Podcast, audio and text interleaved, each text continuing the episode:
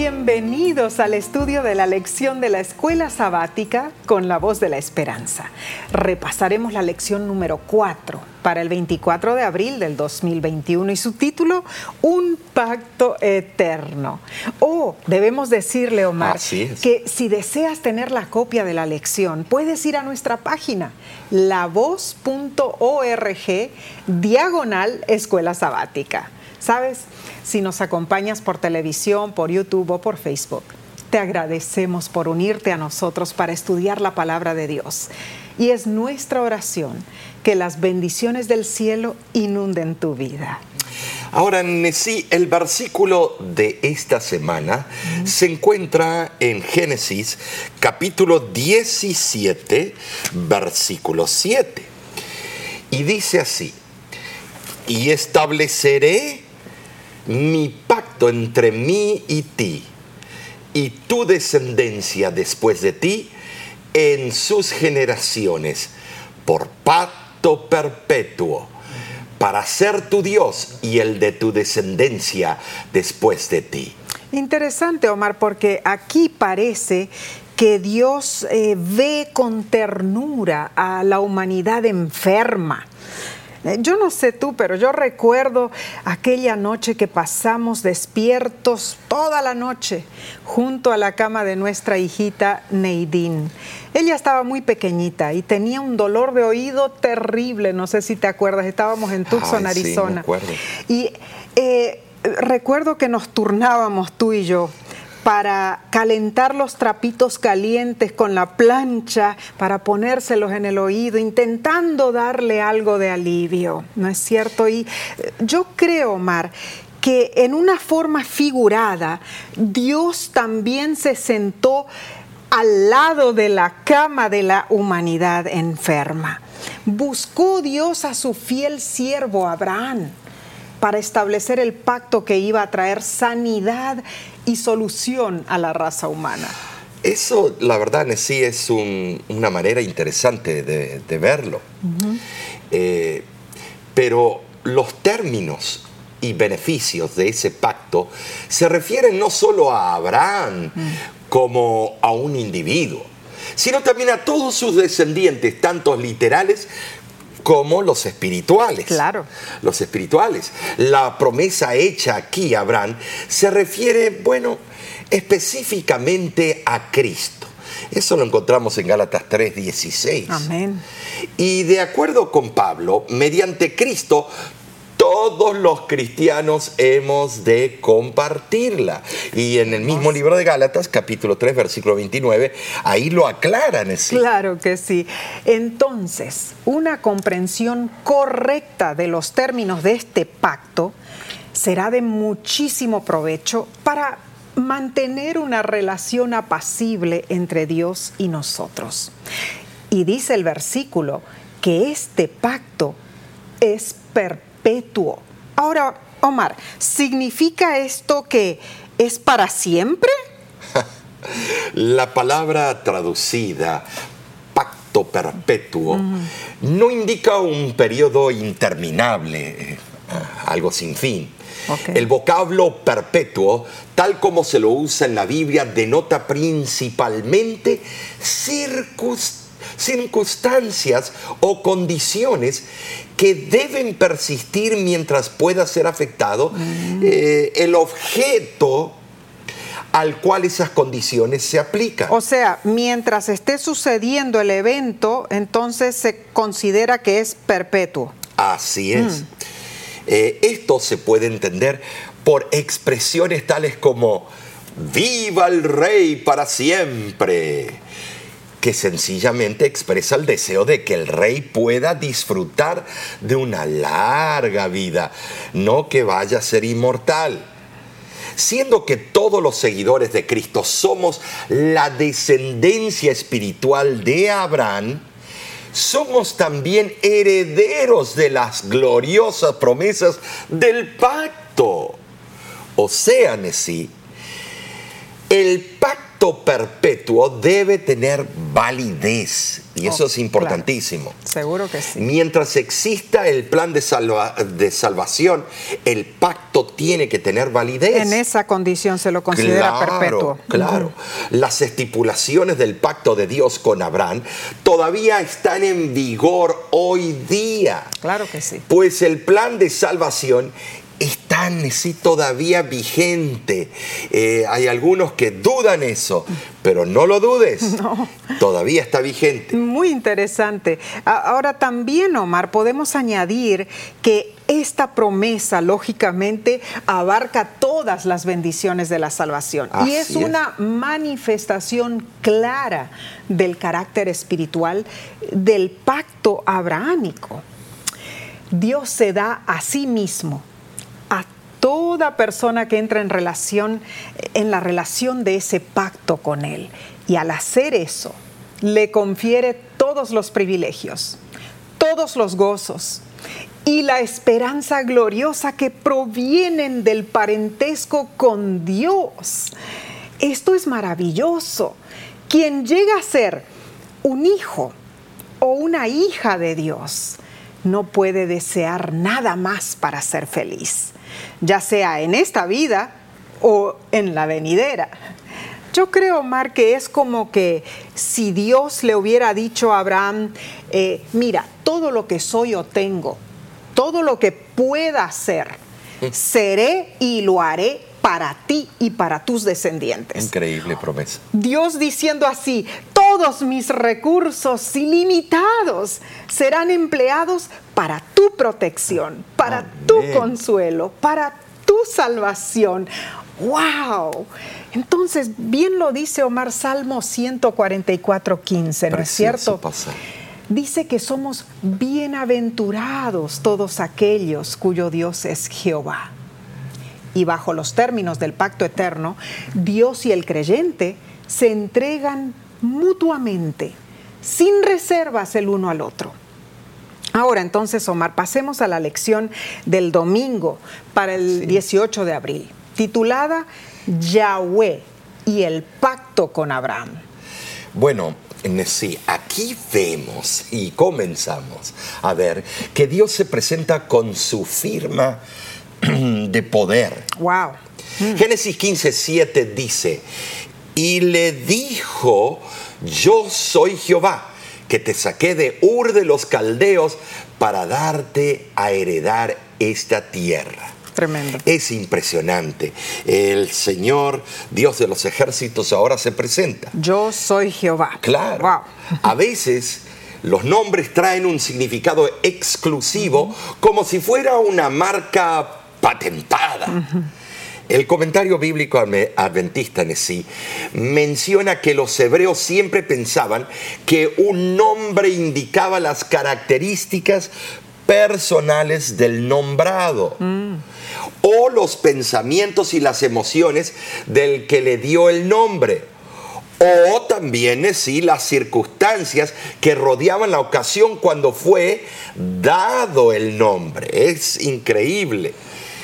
Era normal esperar cierto tiempo para ver las características del niño antes de nombrarlo. Bueno, en realidad, Omar, eh, eh, la costumbre de esperar para registrar, ¿no es cierto?, eh, con nombre a un niño todavía es vigente hoy día. En varios países, especialmente en los países de bajos y medianos ingresos, como promedio, uno de cuatro niños menores de 5 años no se les da nombre ni se los registra. Pero esto es cierto, Omar. Un nombre sigue siendo la identificación para toda la vida. Así es, eh, y, así debe ser. Eh, ¿Por qué? Porque es la patente mm. nuestra. Cuando nacemos, nuestros padres nos ponen la patente. Serás llamado Omar. Claro, y como Dios, al decir yo soy Jehová, su firma, su nombre. ¿no es cierto? El autor de la lección nos hace la siguiente pregunta para meditar. ¿Qué rasgos se te vienen a la mente, por ejemplo, cuando piensas en estos nombres? Albert Einstein, Martin Luther King, Gandhi, Dorcas, cada uno se relaciona con determinadas características e ideales. El nombre de Yahweh aparece 6.828 veces en el Antiguo Testamento, sí. Tremendo. Es impresionante. Este nombre, sobre todos los nombres, está envuelto en misterio. Al parecer es una forma del verbo hayah, que se traduce como el verbo ser, en cuyo caso significaría el eterno, el existente, el autoexistente, el autosuficiente o el que vive eternamente. Ahora en sí vemos vemos que Dios explica lo que significa la palabra Yahweh en Éxodo 3:14. Yo soy el que soy. Oh, eh, eso es tremendo porque después lo vuelve a repetir. Claro. Eh, es, es como un título, una frase que lo descubre. Yo soy el que soy. ¿Para qué te tengo que explicar más a ti? Impresionante, Omar. Ahora veamos Génesis 15, 6 y 7. O sea, el versículo 7 ya lo hemos leído, a donde dice yo soy Jehová. Pero el versículo 6 dice que Abraham entonces creyó a Jehová. Es como que entre el versículo 6 y 7 haya pasado un lapso de longitud indeterminada. Y en diferencia a la primera visión que se había realizado durante la noche, como vemos en el versículo 5 de Génesis 15, esta nueva revelación a Abraham se, realizó lógicamente durante el día. Bueno, más bien diría yo hacia el final del día, como lo vemos en los versículos 12 y, 17. Quizá también pudo haber ocurrido al día siguiente de la primera visión o posiblemente después, unos días después. Vemos aquí que por tercera vez Dios le aseguró a Abraham que se había de poseer que él había de poseer toda la tierra de Canaán. Sí, pero su condición no había cambiado en lo más mínimo. Dios repitió la promesa a intervalos determinados y Abraham la aceptó sin ver nunca una señal visible de su cumplimiento. Él todavía estaba errante y sin hogar, como había estado cuando llegó de Mesopotamia y todavía no tenía hijos. Era natural que muchas preguntas surgieran en su mente. Eh, ¿Qué fénesis de este hombre? Ah, si nos hubiera pasado a nosotros algo así, ¿no es cierto? Eh, salir de la tierra que él conocía, estar y de los lujos y la zona de confort. y creer que Dios le va a dar una gran nación, lo va a hacer eh, una gran nación, le va a dar todas las tierras de Canaán, para él habrá sido algo casi imposible, pero por la fe dice que lo creyó. ¿Te das cuenta? Es como cuando este hermano se acercó eh, un sábado después de la predicación y me dice, ay pastor, yo hace seis meses acabo de llegar a Estados Unidos. Y yo pensaba que iba a venir a ver los ríos que corren leche y miel, el dinero creciendo en árboles. Eh, pastor, estoy viendo las de Caín. Eh, yo tenía ese ideal que venía a una utopía, venía al jardín del Edén. Mm. Y pastor, todo, todo, es nadar en contra de la corriente, eh, es que moverse del país de uno, donde está radicado, donde sus antepasados quedaron en ese valle del Tigris y el Éufrates, y venir a otro lugar donde es el camino principal de los grandes poderíos, mm. eh, Egipto, los hititas, los acadios, pasaban por allí y, y que Dios le iba a dar esa tierra más codiciable no, no puede ser hasta el día de hoy. Y él habrá pensado, bueno, ¿cómo será esto? Pero eh, lo que sí vemos, Omar, es que él no dudó en tener esa fe en Dios. A, a pesar de que parecía imposible la promesa, él creyó. Ahora, Abraham sí, a diferencia tuya y mía, es que Abraham era un hombre rico, salió. Claro. Los padres de él le habrán dado sus ahorros, su, eh, tal vez su herencia, herencia. Mm. eh, en forma, no después de que ellos mueran, Y, y sino... pensemos que Abraham no estaba solo con su esposa. No, este, Habían- Abraham eh, habrá tenido sus sirvientes Claro, y todo, claro. pero les voy a decir algo, igual demanda fe. Mm. No es fácil, porque tú, tus antepasados emigri- emigraron de Alemania a Ucrania, eh, Ucrania, de ahí A a, Brasil y de a Brasil para Argentina. Argentina. Eh, y eh, fue muy todo- difícil en el tiempo de la Segunda Guerra Mundial. Claro, todo eso requiere un esfuerzo tremendo, ¿no es cierto? Pero vemos aquí que al escuchar el nombre de Yahweh, me imagino, Mar, el temor que habrá inundado a Abraham. Claro. Saber de que el Todopoderoso, aquel que está en el cielo, el que creó la tierra, los cielos, el universo completo, que te hable, que te diga, wow, eh, mira, yo voy a hacer esto y esto y esto contigo. Es algo impresionante. Ahora, la pregunta es, ¿y qué de nosotros? ¿Qué de ti?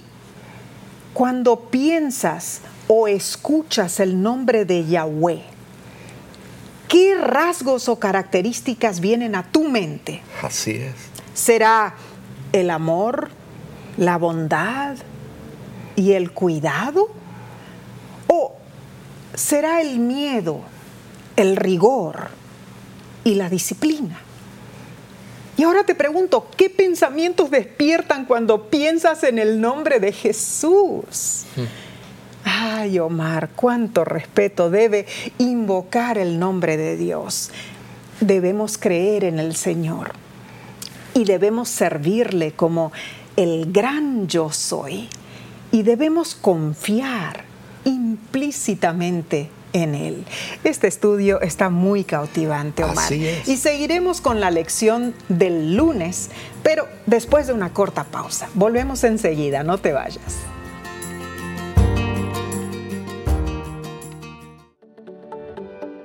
En nuestra aplicación puedes encontrar más contenido como este que te ayudará en tu vida espiritual.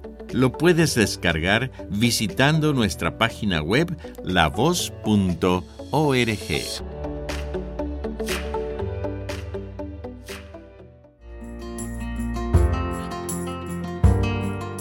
Gracias por acompañarnos. Sigamos entonces con esta importantísima lección y veremos el estudio del día lunes 19 de abril. Se titula El Shaddai. Génesis 17.1 nos presenta otro nombre para Dios. Dice, era Abraham de edad de 99 años cuando le apareció Jehová y le dijo, yo soy el Dios Todopoderoso. Anda delante de mí y sé perfecto. Habían pasado 13 años desde el nacimiento de Ismael, antes de que Dios se revelara otra vez a Abraham. Durante los 11 años anteriores, Dios se le había aparecido por lo menos cuatro veces, pero ahora 13 años sin hablarle. La larga demora de parte de Dios de aparecerse otra vez a Abraham tenía probablemente un propósito. Quizá era un castigo corrector de la impaciencia de Abraham al no esperar que Dios realizara las cosas en su debido tiempo y su debida forma. Tienes razón, Nessie, y está muy bien explicado esto. Eh, el Shaddai, este nombre de Dios, se encuentra únicamente en dos libros de la Biblia, Nessie. Eh, me refiero seis veces en Génesis y 31 veces en el libro de Job, pero ambos fueron escritos por Moisés. Claro, bueno. Esta es una de las muchas indicaciones de que el autor de ambos libros fue la misma persona. Exacto, seguro que sí. El origen y significado de la palabra Shaddai son medio inciertos. Pero la traducción de la palabra como todopoderoso en el versículo es tal vez la más correcta. Interesante. El nombre fue bien elegido en vista de la nueva promesa que Dios estaba por hacerle a Abraham. Había pasado ya 24 años desde que Abraham entró en la tierra de Canaán. Eso lo vemos en Génesis 12:4. Durante los primeros 10 años Dios le había prometido repetidas veces un hijo, pero Abraham tomó las cosas en sus propias manos, se unió con Agar, la egipcia, y engendró a Ismael. Ay, desde el nacimiento de Ismael no hay registro bíblico de ninguna otra revelación divina en sí. Así que Abraham habrá pensado que Ismael era el cumplimiento de las promesas de Dios. Muy posible. Pero Dios le aclara la situación y se presenta como, bueno, el Dios todopoderoso, para el cual nada es imposible. Ah, por otra parte, Omar, durante esos 13 años, eh, Abraham no había andado plenamente delante de Dios. No, es cierto. La verdad que no. Ah, de ahí la orden de Dios para que lo hiciera, porque Dios le dijo, anda delante de mí y sé perfecto. es que Abraham mm, había de caminar como si fuera en la misma senda de Dios. ¿Cómo? Consciente de la vigilancia divina y solícito de la aprobación del cielo, no detrás de Dios, como consciente de sus propios errores, escondiéndose y deseoso de evitar ser observado. Hay una diferencia manifiesta entre la expresión usada para designar las vidas de Enoch en Génesis 5:24 y Noé en Génesis 6:9. De esos dos primeros patriarcas se dijo que caminaron con Dios. Sin embargo, Abraham, Dios le tuvo que pedir que caminara delante de él.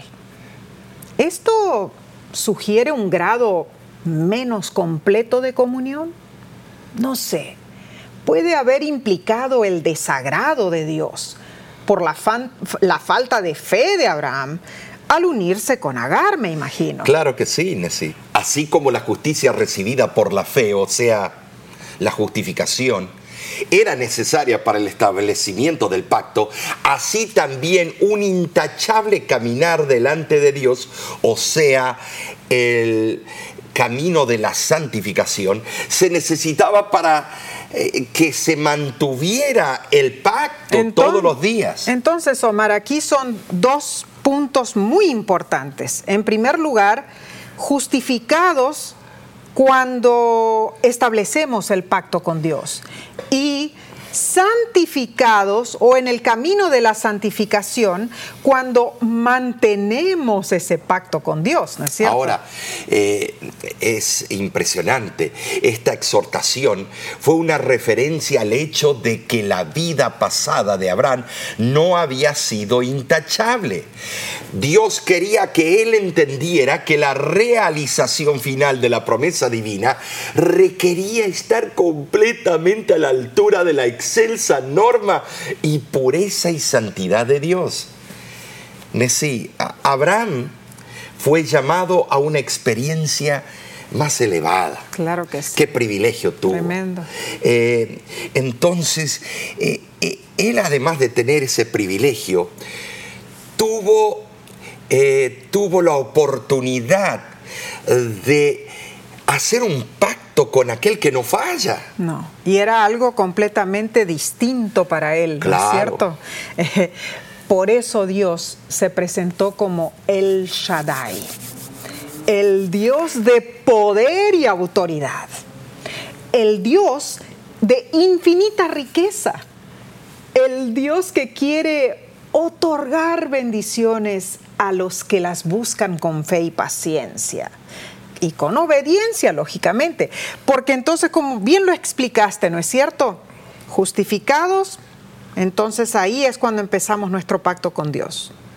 Somos bautizados, ¿no es cierto? Somos justificados. Eh, bueno, en el momento que lo aceptas a Cristo como tu Salvador personal. Justificados.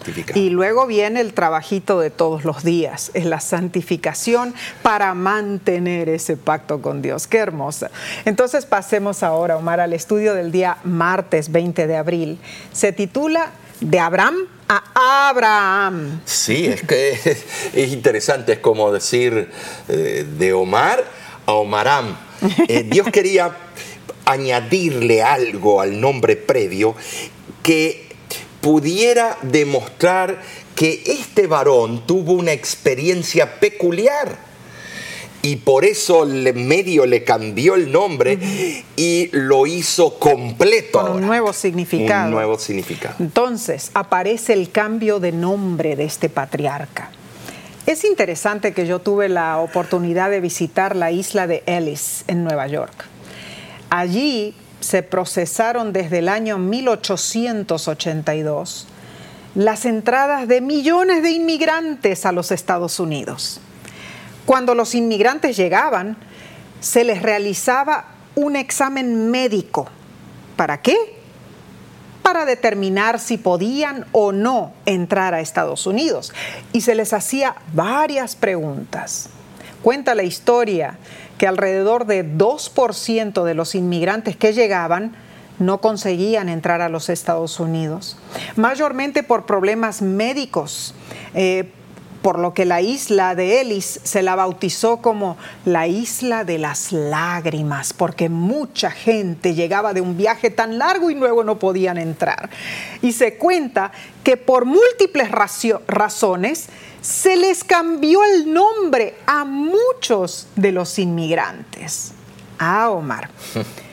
Pero aquí vemos algo diferente porque Abraham, quien le cambió el nombre, no fue un agente de inmigración, fue el Dios de los cielos. ¿Y quién era Abraham para discutirlo? Claro que Ahora, ¿por qué no leemos Génesis 17? versículos 4 y 5, y dice así, He aquí mi pacto es contigo y serás padre de muchedumbre de gentes. Y no se llamará más tu nombre a Abraham, sino que será tu nombre Abraham, porque te he puesto por padre de muchedumbre de gentes el autor de las lecciones, sí, es muy interesante cómo él expande, eh, habla sobre esto. Dice que todos los nombres semíticos de personas tienen significado mm. y generalmente consisten en una frase u oración corta que consta de un deseo o una expresión de gratitud por parte de los padres. Mm. Por ejemplo, Daniel significa Dios es juez. Joel significa Yahweh es Dios. Mm. Y bueno, Natán significa don de Dios. Ahora, ¿por qué Dios le cambió el nombre a Abraham? Bueno, cuando vemos el significado de ambos nombres, es más fácil entender por qué. Abraham significa el Padre es exaltado.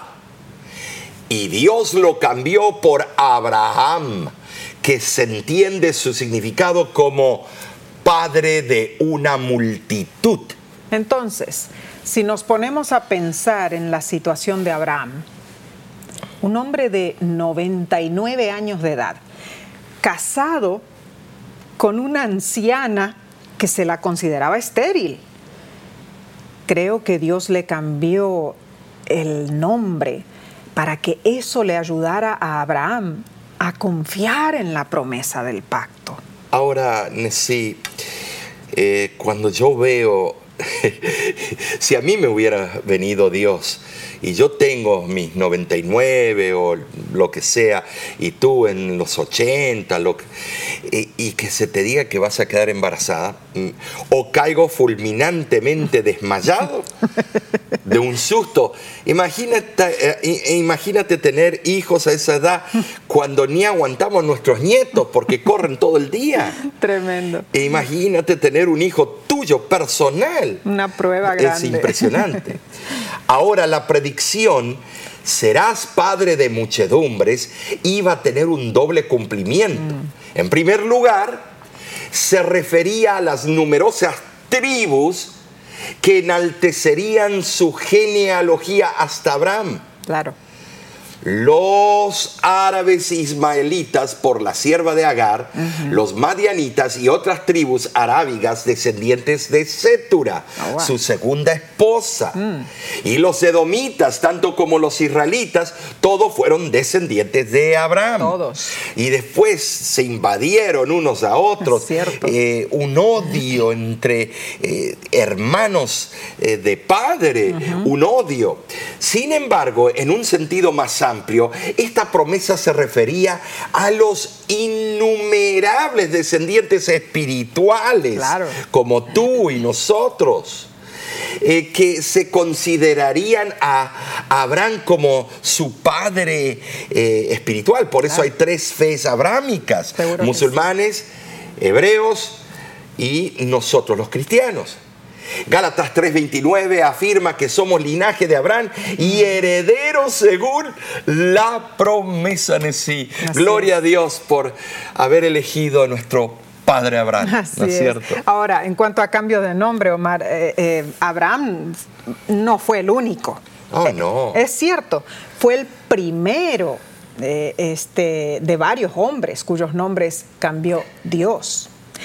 Los nombres eran de una importancia mucho mayor para los antiguos de lo que lo son para nosotros hoy. En vista de la importancia que la gente daba a los nombres, Dios cambió los nombres de ciertos hombres para hacerlos armonizar con sus experiencias, experiencias pasadas y experiencias futuras. Correcto, sí. Así fue y también así será en, eh, cuando Cristo venga. Dice Ah. que nos va a dar un nuevo nombre. Tremendo. Ahora, eh, Abraham, que significa padre enaltecido, no aparece en esa forma en ninguna otra parte de la Biblia. No. Pero se lo encuentra bajo la forma de Abiram Abiram. que significa mi padre es enaltecido. Números 16.1 y mm, eh, Primera, de Primera de Reyes, Reyes. eh, eh, capítulo 16, versículo 34. Es poco probable que el nombre de Abraham sea tan solo una forma extendida de Abraham como algunos comentadores sostienen. sí No. hasta con nuestro conocimiento actual de, las, de los diversos idiomas semíticos empleados en el tiempo de Abraham, no es fácil explicar el nombre de Abraham. Quizá lo mejor es recurrir a la palabra árabe, Ruham, como la han hecho varias generaciones de expositores bíblicos. La palabra Ruham significa gran número y puede haber existido en el hebreo antiguo, aunque no aparece en la literatura hebrea que hoy eh, la tenemos disponible en nuestras manos. Por lo eh, consiguiente, por lo tanto, el nombre Abraham podría traducirse como padre de un, un gran número. Gran número. un gran muchedumbre. Mm. Y, y eso, Omar, concuerda con la explicación que Dios dio al patriarca después de cambiarle su nombre. Cuando le dijo, eh, eh, te he puesto por padre de muchedumbres de gentes, y ah, eso fue increíble. Muchedumbre de gentes, o sea, él no podía ni visualizar ni tener idea. Si a mí Dios me hubiera dicho eso, me desmayo de vuelta. ¿Y qué si Eh, Dios quisiera cambiar tu nombre? ¿Qué significado crees que tendría ese nuevo nombre para ti? ¿Sería un nombre que reluce en cualquier parte que vayas? Ah, yo no sé, Omar. A mí me encantaría tener un nombre con un significado especial como el de Abraham.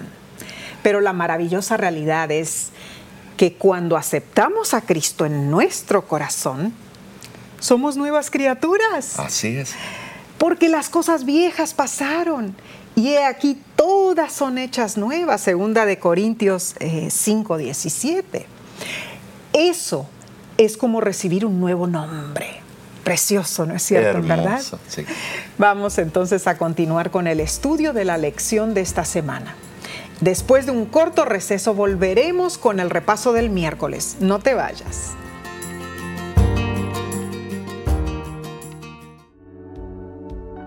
Con seguridad estás disfrutando este estudio de la escuela sabática. Te invitamos a buscarlo en formato de video por nuestro canal de YouTube.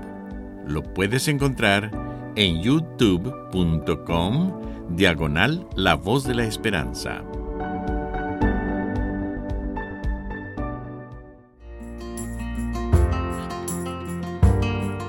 Gracias por unirte con nosotros en este hermoso estudio de la lección de la escuela sabática. Ya estamos en el día miércoles para el 21 de abril y el título es Etapas del Pacto. Y el autor menciona tres etapas, Omar. Así es. La primera etapa aparece en Génesis capítulo 12, versículo 1 y 2. Capítulo 12, versículo 1 y 2. Y dice así, pero Jehová había dicho a Abraham, vete de tu tierra y de tu parentela y de la casa de tu padre a la tierra que te mostraré. Y haré de ti una nación grande y te bendeciré y engrandeceré tu nombre y serás bendición. En esta etapa existieron pasos que llegaron a la culminación del contrato del pacto. ¿Cierto? Número uno, el acercamiento de Dios al hombre. Número dos, el llamado a la obediencia humana. Número tres, la promesa divina en sí. Eso es tremendo, Omar, porque vemos que la palabra de Jehová comienza con una orden, continúa con una promesa y termina con una bendición. Así es. Estos tres aspectos importantes caracterizan toda manifestación de Dios para el ser humano. Las promesas de Dios se cumplen y sus bendiciones se reciben tan solo cuando sus mandamientos son obedecidos. Por lo general, siempre estamos deseosos de recibir las bendiciones de Dios, ¿no es cierto? Y de ver la realización de sus promesas. Pero no nos apetece mucho cumplir con sus requerimientos. El llamamiento de Dios fue claro. Requería que Abraham rompiera completamente con el pasado. No solo tenía que salir de la tierra de los dos ríos, eh, allí en Mesopotamia, en la cual estaban situados tanto Ur como Arán, sino que también tenía que renunciar a sus vínculos familiares y aún la casa de su padre, para no volver nunca más a los de su propia sangre y raza. Fue dura la prueba. Ay, habrá sido terrible. Arani y Ur compartían la misma civilización y las mismas normas de vida. Todo eso cambiaría inmediatamente Claro, en sí, claro. cuando Abraham dejara la tierra de los dos ríos y cruzara a Siria y a Palestina. En vez de fértiles tierras regadas por mucha agua de esos dos ríos, eh, encontraría una región montañosa, densamente arbolada y otras partes desérticas. En vez de vivir entre las tribus semíticas a las que él pertenecía y que eran muy civilizadas, estaría errabundo entre tribus de un nivel, bueno, materialmente en sí inferior y de una religión especialmente degradada. Diferente completamente. Seguramente no debe haber sido fácil para Abraham romper todos los lazos con su amada patria, una tierra en la que había pasado toda su vida y a la que estaba unido por muchos tiernos vínculos, porque él vio a los descendientes de Set, vio eh, allí estos grandes patriarcas después del diluvio, más adelante él pudo verlo. Un joven puede salir de su país natal con poco pesar, pero no es fácil que un hombre, bueno, de unos 75 años, haga una decisión tal, Nessie. Habrá sido tremendo porque cada mudanza es abrumadora, Oh, Omar. es impresionante. Hay tantos detalles que atender. Bueno, para mencionar algunos, están las nuevas legalidades, el nuevo trabajo, eh, la nueva escuela para los niños. Hay que hacer nuevos amigos. Acostumbrarse a los nuevos alimentos. Ah, eso es lo duro. Es difícil. También un clima diferente, una moneda diferente, ah, aprender un nuevo idioma quizás, Sí. un sinfín de cosas. Yo me recuerdo, Mar, que en mi niñez, con mi familia, me mudé decenas de veces a otras casas, a otros estados, a otros países. Y bueno, tú también, Omar, ¿no es cierto? Eh, te mudaste muchas veces de niño, Oh, ¿verdad? tremendo. Claro, porque bueno, siendo los dos hijos de pastores, de misioneros, eso es algo, es parte de la vida, yo creo. Eh, y nosotros, ¿qué de nosotros ya después de casados? Eh, estuve haciendo las cuentas y si no mal eh, calculé, nos hemos mudado ya 14 veces. Ay, ay, ay. Ahora, una de las cosas positivas de mudarse, Omar, es que uno se desliga de todas las cosas que Ah, sí. no son necesarias. Se hace un garage sale o una venta de garaje. Eh, basura, ropa que uno no usa, zapatos que uno no usa, etcétera. Pero volvamos a Abraham. Él vivía en Ur de los Caldeos, ¿no es cierto? ¿Cómo era esa ciudad, Omar? Bueno, era lo máximo para ese tiempo. Eh, Ur fue una de las primeras ciudades edificadas por el hombre. Claro. Eh, estaba a poca distancia del sitio, bueno, dicen algunos, del sitio original del Edén. Wow.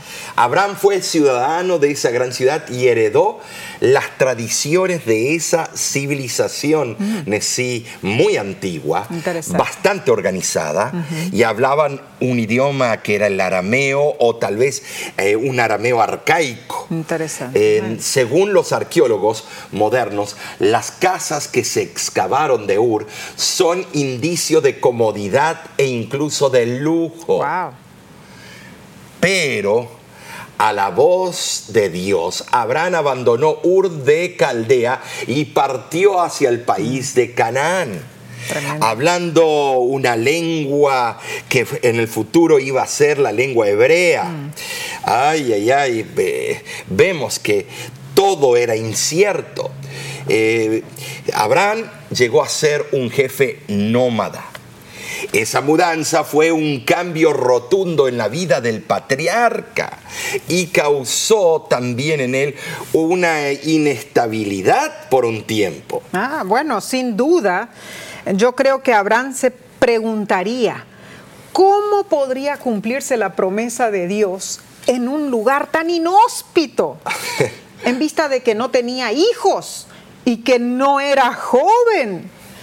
Pero Hebreos 11:8 explica que él obedeció para salir al lugar que había de recibir como herencia y salió sin saber a dónde iba. ¿Te das cuenta, Nesí? Algunos dicen que eh, eh, en el caminar de la vida no hay que hacer nada. Eh, sí, es verdad, Cristo lo hizo todo. Eh, no tienes que hacer nada. No, pero cuando Dios llama, sí hay que hacer algo. Claro que sí. Hay que levantarse, hay que caminar y hay que ir a abrir la puerta. Y hay que dejar las cosas atrás. Mm. Y hay que dejar las cosas atrás. O sea que pensemos bien lo que es justificación y santificación. Muy cierto. Las dos cosas tienen su lugar. Importantísimo. Ah, eh, Cuando Abraham dio ese primer paso y salió de Ur, dejando la vida quizá cómoda y próspera, estaba bien encaminado para convertirse en el padre de la fe. Oh, la verdadera grandeza de Abraham debía resultar del acatamiento de las órdenes de Dios y mira la palabra, cooperación, Cooperación. con su propósito divino. Ah, ahí está. La segunda etapa del pacto de Dios con Abraham se encuentra en Génesis 15, del versículo 7 al 18. El autor de la lección explica que en el solemne ritual de la segunda etapa, el Señor apareció a Abraham y pasó por entre los animales divididos, cuidadosamente dispuestos. Abraham mató y dividió los tres animales y los colocó las dos mitades una contra la otra, con un espacio entre ellas los que establecían el pacto debían caminar entre las piezas divididas, Nesí. De esa manera prometían simbólicamente obediencia perpetua. Qué hermoso pacto. Tremendo, interesante la simbología de esta parte del pacto. Porque luego en Génesis eh, capítulo 17, del 1 al 14, vemos la tercera y última etapa del pacto, la cual explica el propósito de Dios de salvar a todos los pueblos, incluyendo tanto a judíos como gentiles. Menos mal. Amén. Eso nos cubre a nosotros. Así es. Esto claramente nos revela la intención de Dios, que ya desde el tiempo de Abraham, Él quería salvar a tantos seres humanos como fuera posible. Y en ese plan nos encontramos nosotros. Alabado sea Dios por eso, ¿no es cierto? Entonces, pasemos al clímax de esta lección. Me refiero al estudio del jueves, Omar, 22 de abril. Se titula Las obligaciones del pacto. Wow, las obligaciones. Muchos piensan, ay, no hay ninguna obligación eh, todo ya fue hecho. Cooperación, palabra santa, es un canto. Así es. El pacto de Dios es un pacto de gracia, eso está por sentado. Gloria a Dios. Pero la gracia va acompañada de la ley. Ojo, ahí algunos van a sentirse oh, irritados. Leo de Génesis 18, versículo 19 que dice así, porque yo sé que mandará a sus hijos y a su casa después de sí, que guarden el camino de Jehová, haciendo justicia y juicio, para que haga venir Jehová sobre Abraham lo que ha hablado acerca de él. ¿Te das cuenta, sí? Aquí vemos cómo se relaciona la gracia y la ley. Es importantísimo. ¿Podía confiarse en Abraham? Claro que sí. No traicionaría a Dios. Feliz elogio para el anciano patriarca. El leal desempeño de su tarea divinamente señalada requería que compartiera el conocimiento de los propósitos de Dios. Oh, sí. La posteridad de Abraham, que llega hasta el día de hoy, o sea, su descendencia, también debía comprender lo mismo, a fin de que no compartiera el destino de Sodoma y Gomorra. Muy cierto. Era parte del deber de Abraham transmitir a las generaciones futuras lo que sabía de los procedimientos de Dios con la raza humana. Así es, muy cierto. Ahora, la ley moral y ceremonial, esa ley de Dios, también eran parte de la herencia sagrada que había de transmitir a las generaciones venideras. Cuán cierto, Omar. E, eso es impresionante porque vemos claramente aquí cómo la fe y las obras aparecen íntimamente unidas. O sea, por gracia, Dios eligió a Abraham para proclamar el plan de salvación. Pero Abraham debía estar dispuesto a obrar con integridad y obedecer a Dios por fe. No solo oró Abraham con su familia y delante de ella, sino que Abraham intercedió por su familia como sacerdote, una práctica que se siguió por otros patriarcas y santos hombres de la antigüedad. Como profeta, Abraham instruía a su familia tanto en la teoría como en el ejercicio de la religión, poniendo énfasis en las virtudes prácticas. Él enseñaba a su familia no solo a conocer esas cosas, sino también a hacerlas, siendo esposo, padre y supervisor benévolo. Abraham daba una dirección positiva a la vida social y religiosa de su numerosa familia.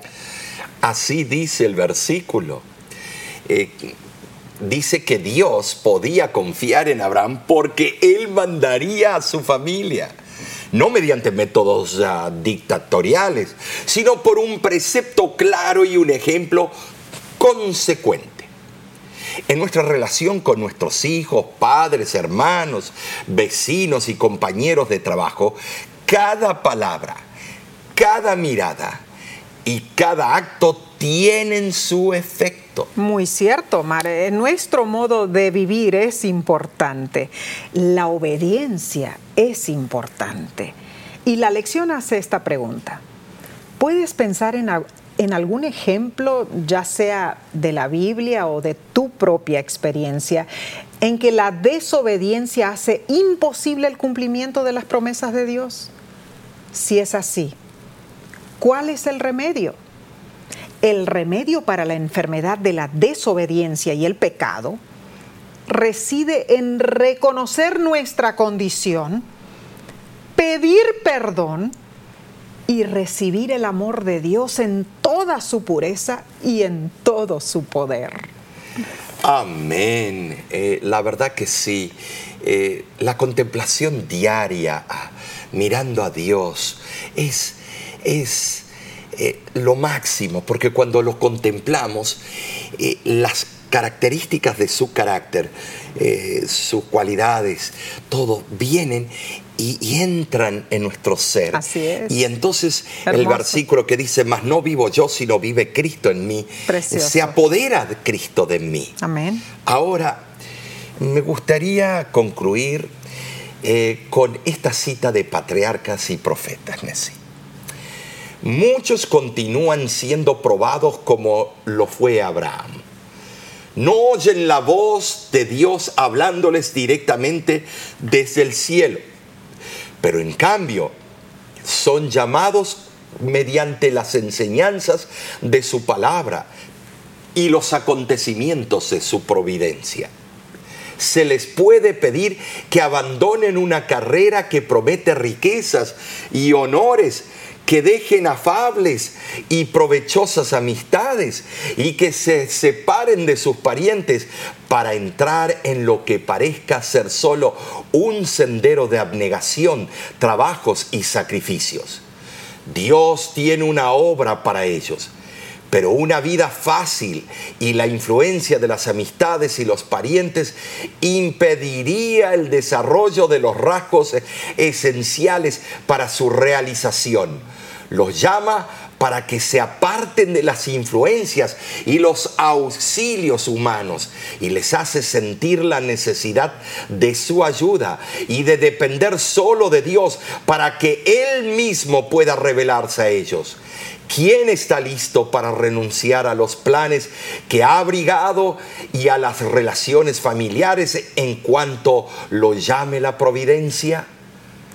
Hoy puede ser el día que Dios te llama para hacer uso de tu tiempo, tus dones, de tus recursos, de tu inteligencia, de tu ser entero, cuerpo, alma y espíritu para cumplir los requerimientos de Dios.